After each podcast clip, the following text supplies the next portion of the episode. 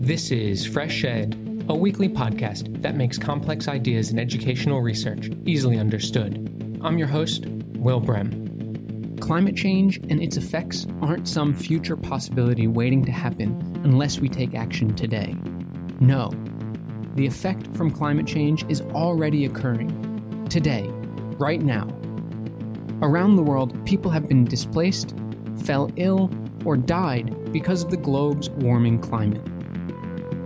These effects are, of course, uneven. Some countries and classes of people are more affected by global warming than others. Still, the United Nations estimates that catastrophic consequences from climate change are only a decade away. That's the year 2029. What's the role of education policy in an era of detrimental climate change? My guest today is Marcia McKenzie, professor in the Department of Educational Foundations at the University of Saskatchewan and director of the Sustainability Education Research Institute.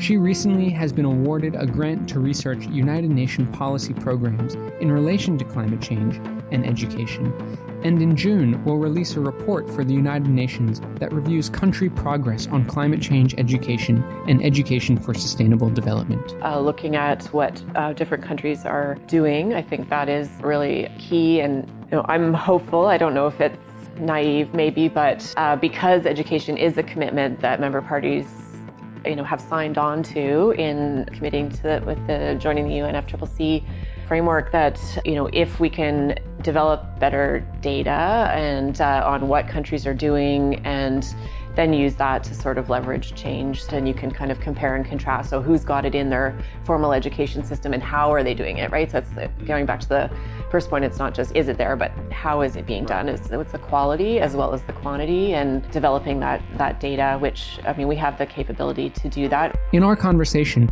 we talk about what countries are doing or not doing in terms of education and sustainability and we reflect on some of the existential questions climate change brings to the fore so, Marcia McKenzie, welcome to Fresh Ed.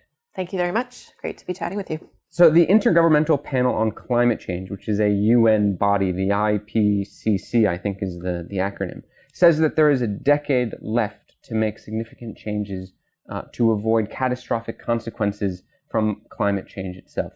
Um, so, what role do you think education plays in mitigating some of these catastrophic consequences from climate change that the IPCC mm-hmm. says might happen in 10 years. I mean, that is 2030. Yeah, yes.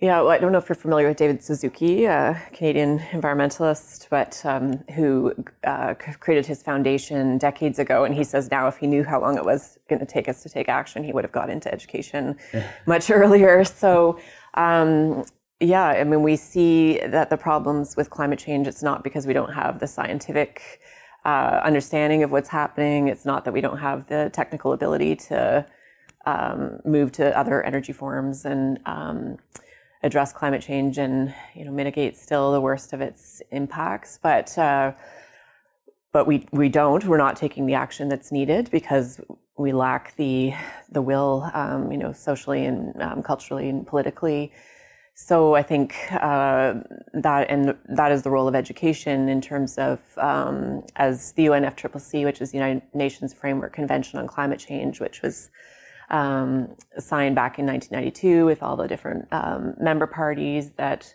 uh, meets every year at the COP meetings, and there is a, a commitment to education, training, and public awareness that's in in that agreement that member parties to the UNFCCC have signed on to, but um, you know, because because we don't have a lot of research on it, you know, any data, we don't even really have a good understanding of what makes good climate change education.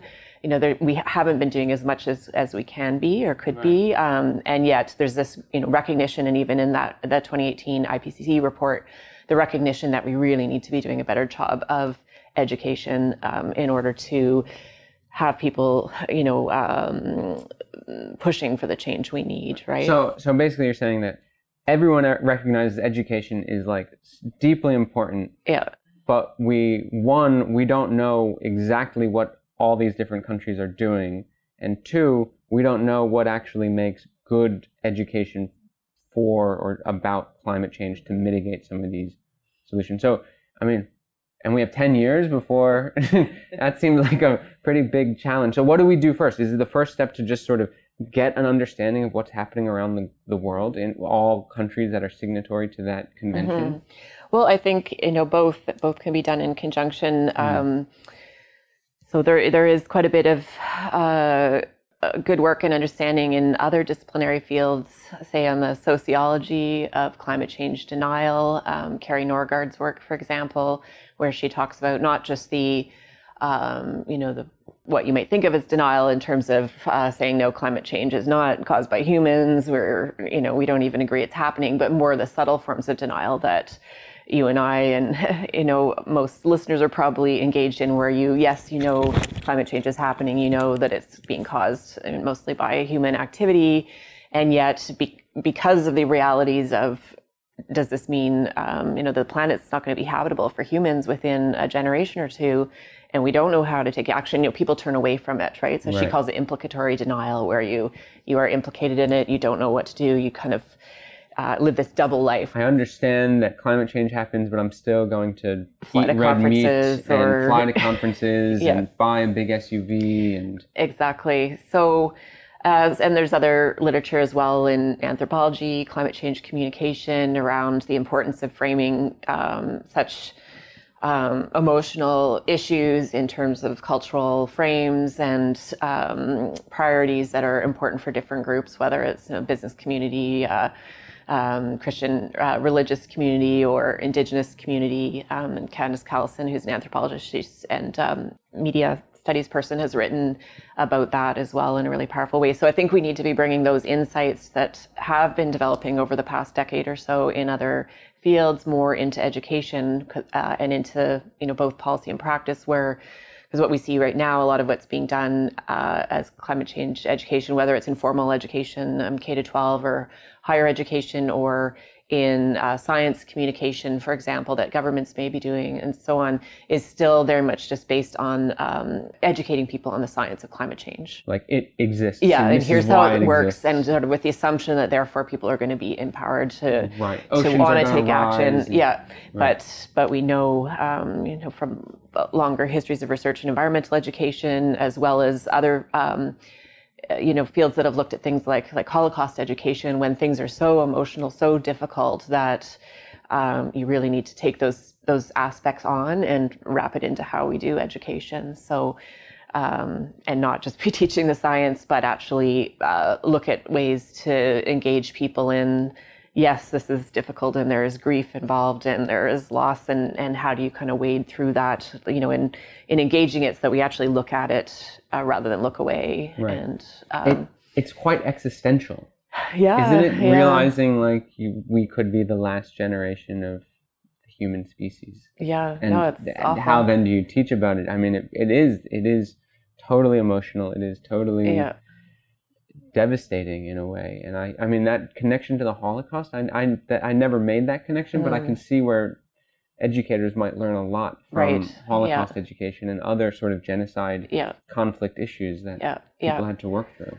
And I guess the um, the second part you were asking about in terms of uh, looking at what uh, different countries are doing, I think that is really um, key. And you know, I'm hopeful. I don't know if it's naive, maybe, but uh, uh, because education is a commitment that member parties you know have signed on to in um, committing to the, with the joining the UNFCCC uh, framework that um, you know if we can develop better data and uh, on what countries are doing and then use that to sort of leverage change. So if you can say oh, okay um, say what you know in Canada we're doing this in uh, you know Sweden they're doing that and you can kind of compare and contrast so who's got it in their formal education system and how are they doing it right? So it's going back to the first point it's not just is it there but how is it being done? It's, what's the quality as well as the quantity and um, developing that that data which I mean we have the capability to do that and we just um, a study will be released in in um, later this uh, year in a few months developed uh, that we did with UNESCO and the UNFCCC, and it was an analysis of all the countries' submissions to the UNFCCC from 194 uh, member countries to look at how they're already talking about how they're engaging in climate change education in those submissions, so that we can by pulling that out of the submissions and looking at it in you know um, together, then we can sort of set some here, here's a baseline of where we're at or where we're at with our reporting and where could we be next year or the year after with through the COP process. Right. And so that is it sounds like what you're describing is using some sort of evidence, global evidence, comparable evidence from all different countries involved in the UN, but really it being used as a political project to sort of mm-hmm force particular change to mm-hmm, happen. Mm-hmm, I mean, mm-hmm. that's it, that's what it sounds like. It almost reminds me of PISA. Right. You know, the yeah. using the uh, sort of same test all over the world, and then it, you know, it has become very, very political, and there's plenty yeah. of research about that. Yeah, and it's kind of, um, oh, because I consider myself a critical researcher, critical policy researcher, and um, you know, a lot of the work done on on large scale assessment and, and testing is quite you know, there's a lot of skepticism and concern, and how do you compare across different countries and socioeconomic considerations and all these, you know, it's very uh, complicated and fraught. And so it, you know, it's kind of um, ironic, I guess, to be in the situation of, of thinking, well, here's a, an issue where, you know, we're running out of time. If there's any chance that data can help us, then let's mobilize that. Right. right? Any uh, tool uh, we can find, yeah, let's exactly. use it. So what would what would worry you? I mean, if in this sort of political project and getting this data you know are there worries because you know mm-hmm. from a critical scholar you look at other examples like pisa and sure there's mm-hmm. plenty to be critical about pisa and mm-hmm. i've had people on the show talk right. very critically about yeah. about it so when when you're thinking through this this climate change education or education about climate change and sustainability what are the worries that you mm-hmm. might have mm-hmm. So yeah i guess one of my concerns potentially with with amassing that kind of um, global data uh, is the way that um, these type of things can be used almost like branding on a product you'd buy in the supermarket where it says it's green and then it's sort of like right. guilt-free shopping or whatever but often there's you know we call it greenwashing right because mm-hmm. it's not mm-hmm. necessarily a sustainable product or it's much more complicated and th- things going on behind the scenes so i mean that is a concern anytime you're using data like this to kind of give gold stars or silver stars or you know who's doing it right um, or they get you know kind of get off the hook like oh okay right. you've got it there you say in, on paper that you're doing it therefore that's good enough right. um, so uh, and and what's represented in a, in a policy document doesn't necessarily reflect what's happening um, on the ground either so you know there are definite limitations yeah. to um, that type of assessment. I mean, anything that there is so far around education and sustainability more broadly, uh, you know, at a, a, global level of data collection is self-reported data. So, say that's collected through UNESCO. Um, right now, there is some, and that's what's being used in some of the um, the indicators related to education and sustainability currently. But so there, so there's a validity issue. There's a validity issue. So right. yeah, so it, I mean, at least something that's not you know it's good to also have things that are not self-reported as right. well as the Some... self-reported options but then even better would be finer finer grained analysis like you know comparative case studies uh, right. uh, at a global level that can help us also um, inform our understandings of what makes quality climate change education that is able to kind of empower and, and lead to changed action and that's culturally uh, you know appropriate mm-hmm. in different mm-hmm. settings and so, are what sort of examples can you point to, like currently, that we mm-hmm. know about of you know, quote unquote, good policy into action? You know, things happening on the ground in schools or or in a country. i you know i'm not even yeah. sure. Yeah. Um, well, in the research, um, and I should say, I, I, direct the Sustainability and Education Policy Network, um, which is a partnership of international uh, researchers and organizations. And so we've been doing um, research in Canada last number of years, comparative research there, and also doing some other global projects. But um, looking at the Canadian example, um, you know, BC is somewhere that stands out for its action around uh, climate change and other sustainability issues in in um, both K to 12 and formal education as well as more broadly. And so there's a number of things that lead into or I think support um, that action or that activity. I mean, one just culturally, it's on the west coast. It's got you know more of a uh, cultural prioritiz- prioritization, but that's um, led to different things like uh, provincial mandates for. Um, uh, carbon action plans within within schools, and then we've got, say, the city of Vancouver. It has a green mandate with the uh, municipal politics. So all these things kind of coalesce together so that you see stronger policy and curriculum at, say, the Ministry of Ed uh, level, which would be where you know where the c- curriculum is developed for the province, as well as at um, different school division right. levels, as well as at the the, the post-secondary institutions like UBC is well known for mm. its um, sustainability work. So, yeah, and and there's I mean great organizations there as well. Um, like the Canadian um, Center for Policy Alternatives uh, has a, a, BC branch that's been has developed great um, climate justice curriculum that uh, a lot of teachers are using in right. schools. So, so there's a lot of work happening in that part of Canada. Yeah, and it seems like it's government, it's non-governmental. Schools are involved, cities yep. are involved. They have the the green mandate in Vancouver. How much of that is connected? To the sustainable development goals of the UN, right? I mean, mm-hmm. so, you know, is is that something that's happening because they're doing it for their own sort of political economic reasons in mm-hmm. you know western canada or is it being is it a response from oh the sdgs are sort of here and we have to meet yeah. them you know like that yeah that's yeah it's it's an interesting question and um one of the things I'm really interested in is policy mobility. Right. So, how these things like the SDGs, uh, where do they come from? And then what impact do they have in different countries or different regions? And I think um, there's a couple of different things you know, that could factor into uptake of the SDGs or the, you know, what effect they've had.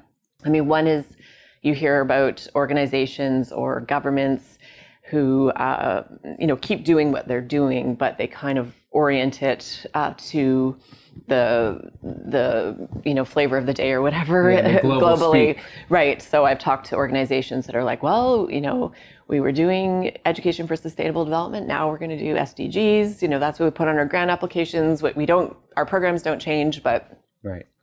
So i think you know there's some of that but at the same time i think the the, the global policy programs do have a big uh, effect and um, in in some places like my the province where I live in Canada in Saskatchewan, we've seen absolutely the effect of the uh, UNESCO Decade of Education for Sustainable Development. Um, which, in what ways? Like how do what how so, does it manifest? So you know, in in 2009, there there was a minister's mandate around environment conservation and sustainability. So they mm. were recognizing, okay, we need to be doing more on this. We need to get it into the curriculum. Right. And then they uh, you know, talked to folks next door in Manitoba where they had been working with Education for Sustainable Development, and the deputy minister there, the K to 12 level, had you know was involved in the Council of Ministers of Education, which is sort of a national advisory body of all the provincial ministries, and he had been seconded to UNESCO. So you see this kind of flow through of actually that you know Gerald Farthing, this deputy uh, minister at the time in Manitoba and other folks uh, as well that are you know back and forth between UNESCO Paris and the ESD section there and different Canadian places. And this would be you know parallel in some other countries. But then you get the flow through so that you know the Ministry of Education in my province is talking to Manitoba and suddenly you know they bring in the same folks to do the training of educational leaders and the right. school divisions across the province in ESD so then you know when so there is a poly policy flow. And right. and it, does it go back to UNESCO? Like, does the the lessons and experiences of the teachers who are getting this training and putting it into practice get sort of that knowledge get picked up and somehow yeah. is mobile back through the channels yeah. to UNESCO to inform the SDGs and what they do in other countries or how they conceptualize what you know quote unquote mm-hmm. good practice is? Yes, I think that is the case that there's some of that. Uh, we just got some new funding to do a study of uh, three UN policy programs that have a focus on climate change education. And when we were, we did some initial pilot interviews for that and talking to folks um, from different countries that have been involved with UN programs before, we really heard from them. Uh, about how, say, through um, UNESCO, people uh, coming to, there's uh, someone from Southern Africa that we interviewed who is involved in the environmental education and um, ESD work there. And, and through UNESCO, people coming to their meetings, they were able to give feedback on what was working or not working or priorities in different South African, um, Southern African countries and to feel like that was taken back to UNESCO and then shaped kind of later Right. renditions of things. So I think there is, is some of that for sure. Yeah, and then I mean, then you, the UNESCO Secretariat would have to sort of leverage that knowledge to push other countries in ways. I mean, there, there's a, it's a very political process, really. You know, I mean, that's what I'm. For me, that's what's so fascinating is how UNESCO has to. It's member driven, but that secretariat also has a very sort of clear political agenda, and we just hope or that they're they're they're doing Yeah. it right and they're going to be successful and you know they have a lot of power behind the SDGs in a way. Yeah, it's very interesting, uh, and uh, kind of who who is at the table of deciding what these policy programs are going to be, and and different countries that support different policy programs. Like ESD had its origins in um, Japan, and and Japan's very supportive of UNESCO, and and so yeah, there's a lot of interesting politics there. Yeah. Yeah. I mean, when I read like SDG 4.7, you know, I mean, it's like this Yeah. catch-all indicator, sub-indicator, and you know, you see that education for sustainable development, the ESD, which definitely comes from Japan. That's where I live, and so it's a really, really, really big Yeah. thing. But then you in Korea, and it's you know, as Aaron Benavot was Global telling me, citizenship it's all about global citizenship Yeah. education. So how do they fit together? You know, like do they fit together, or is it just we're using this discourse to please two different nation states? hmm Yeah, it's it's very interesting. I mean, global citizenship kind of came along after in, in kind of uh, the, the work of UNESCO, from what I understand, but they are both under uh, one division. So there's, uh, you know, a section of ESD and a section of global citizenship, and they work together as colleagues. And there's a lot of overlap, obviously, depending how you understand education for sustainable development. But um, you know, uh, it, it does definitely have social social aspects in there that would overlap with some of the global citizenship um, priorities. So, yeah, in another some other work we've been doing um, for a report that will be launched in June as well, a ten country study. And uh, looking at focus on ESD and global citizenship education across uh, the um, education policies and curricula of 10 countries. And so you can kind of um, see through that process, you know, where, where there's overlap and, and which countries may focus more on the environmental aspects versus sort of social and um, Right. citizenship aspects. And and I don't know. I I, I uh, I'm interested to find out more about that uh, in terms of the the politics of the uh, different countries, but I don't think I can uh, comment on that. Uh, at well, this no point. worries. I mean, it's just it's so fascinating to see how these different because it is a member state Yeah. Organization, Yeah. and so the member states have a lot of power, but the secretariat is sort of managing all of this, and so the politics in that sort of global level is really quite Yeah. fascinating, and I think quite hidden as well. And we, you know, it's it's very hard unless you are at that table. Yeah. It's very hard to know what is actually happening. And I think uh, my sense is that the UNFCCC is even more so, uh, you know, really sees itself or is understood as uh, kind of uh, meant to be neutral and facilitating the process for member states, but that priorities or um, kind of motions need to come from the member states. So, in talking to Adriana Valenzuela, who's the education focal point for the UNFCCC, and and um, about how great it would be if we could get education, uh, you know, data on the negotiating table. And she's like, "Oh, that sounds great, but we can't bring that forward. It would need to be a member state." So it's almost Yeah. like you know, we, I would need to maybe work with Environment Climate Change Canada to bring it to the negotiating table to then see if we could get it there. Whereas I think there seems to be a little, you know, UNESCO doesn't have that same framework of the COP meetings and, you know, um, decision making and what's going to be included and you know nationally determined contributions being put forward under the Paris Agreement and everything. It's much more kind of technical at the Right. UNFCCC, but Yeah, yeah, right. I mean, it's it's really quite fascinating. It makes as an academic, I keep thinking like it would be so great to do like an ethnography of that Yeah. sort of global process. To well, that's what we're we're uh, You're trying to do. That's what we're trying to do. Yeah. just gotten funding to do it. So. well, you'll have to come back on Yeah. and tell me about it once you end up doing it. One of the things that I struggle with with the SDGs and thinking about education for sustainability or you know mm-hmm. to reduce climate change is the inclusion of economic growth in the SDGs. It's one of the SDGs. It's it's it's seen as what countries should be maximizing, mm-hmm. having more growth, which you know will put more carbon into the air, which will ultimately Mm-hmm. re- you know make climate change even worse into the future, mm-hmm. and at the same time including all these environmental sustainability goals of trying to make the world more sustainable. Mm-hmm. And I just what I guess though for me those are a contradiction, and I don't I don't know how education for sustainability will square that Yeah, yeah. contradiction. Yeah, there's been discussion of that for sure, um, because you could be, say, moving forward climate action while increasing gender disparity. You know, uh, so um, kind of the conversation of that you need to be moving them all forward, not some at the, the Right. expense of others. But that's hard to do with 17 priorities, and never mind all the, you know, uh, I think it's 169 targets. Yeah, I mean it's just it's under the 17 goals.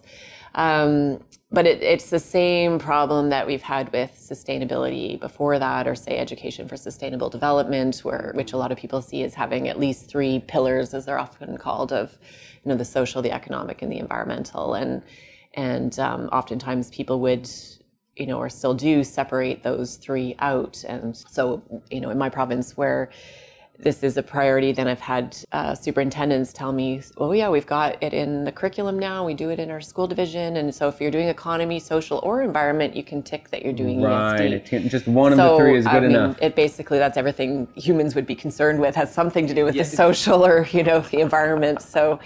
Um, you know, it becomes meaningless. So I, I think it is a challenge for the SDGs, even more so in a sense, because at least with three pillars, you can say, okay, these need to be nested, and you know, you Mm-hmm. can't have economic uh, prosperity or without you know if it's harming the environment or harming the social like Right. they're you know uh, environment's kind of the biggest and then social then economy and they're Right. nested together um, whereas the sdgs with 17 it's uh, much more complicated exactly. so I mean, it seems like we need to have different definitions of like so of the economic. We you know Right. what does economic prosperity mean? I you know to me it seems like we need a new way to define that rather than GDP per capita, Right, for yeah. instance, right? I mean, because if that's the the goal, then it's you know we're going to sacrifice all these other things that we say we care about. Yeah, yeah, no, for sure. Yeah, there was a presentation yesterday on the OECD, and and um, one of the uh, folks that had worked there in the past was talking about how they're just starting to look at well-being indexes, and so I don't know. We'll see. Right. That'd be great to see if more countries go that way sooner rather than later. Yeah, I mean, are, you a um, optimistic person? Like, are, do you think that you know in these ten years Mhm. that we're now saying is sort of the critical moment? So, for 2020 to 2030, for instance, Mhm. do you think we're you know the the global community is really going to be able to radically alter its practices through education? Yeah, I I don't know. Um, it it may be through other means. You know, it's been really interesting the last few months to see the school climate strikes, and uh, you know, from starting with one person, and but you know that it's on everyone's kind of minds and hearts, and suddenly people are out there all over the the globe doing um, climate action strikes in schools, and so I think it, you know it's. I hope that something that that type of activity will just build as you know we've all got it kind of weighing on us, but ev no one feels like they can do enough on their own. Obviously, we've you know our governments aren't taking. Yeah, a lot of governments say go back to school. Yeah. don't strike. yeah, yeah, exactly. so. Oh, I think edu- education is part of that, you know, potentially for, uh, you know, the more we can do, the better to give more people the skills to um, feel they can take action and make change and have the knowledge that they need and to be able to work together and, and all those things. But I mean, within the time frames, it's um, realistically, you know, it's going to have to be other things as well, or you know, some of those people that are educated mobilizing a lot of other people. Um, so Yeah, I don't know. And I think it's also uh, the question of, you know, we always talk about climate change mitigation and adaptation. Well, what does climate change adaptation education look like, right? If, and what would that be? Adapting to a total, like, you know, flooded Yeah. everywhere. yeah, Two degrees hotter everywhere. And Yeah. So I think, I mean, I think part of the key to the mitigation part too probably is because it's such an emotional, difficult issue that we need to be facing, you know, the impacts and how people around the world are already, you know, being devastated That's by. right. Um, the weather, you know, effects re- related to climate change and and so on. yeah. Oh, I mean, like, how do you prepare? I mean, there's already countless deaths happening from Yeah. climate change, and climate migration is happening Exactly. all over the place already. And it's only going to get worse. There's going to be more deaths Yeah. caused by climate change. You know, hundreds of millions or billions. You know, it's yeah. probably pretty hard if you're a demographer to sort of calculate that out. Yeah. But some percentage of that will be children. It'll be a lot of children that will end up Yeah. dying. And so the question is like, you know, climate change adaptation education, hmm you know, how do you teach the ability to grieve for that Yeah. large number of people? Right. Yeah. I mean, it's, I don't know. I mean, it's sort of, this is why for me it becomes this sort of like existential moment. Yeah, yeah. No, I know. I, I have a 13 year old daughter, and I, I don't actually talk to her very much about my work in this area. I mean, I tell her I do research and work on sustainability and climate change education, but I don't go on at length about Right.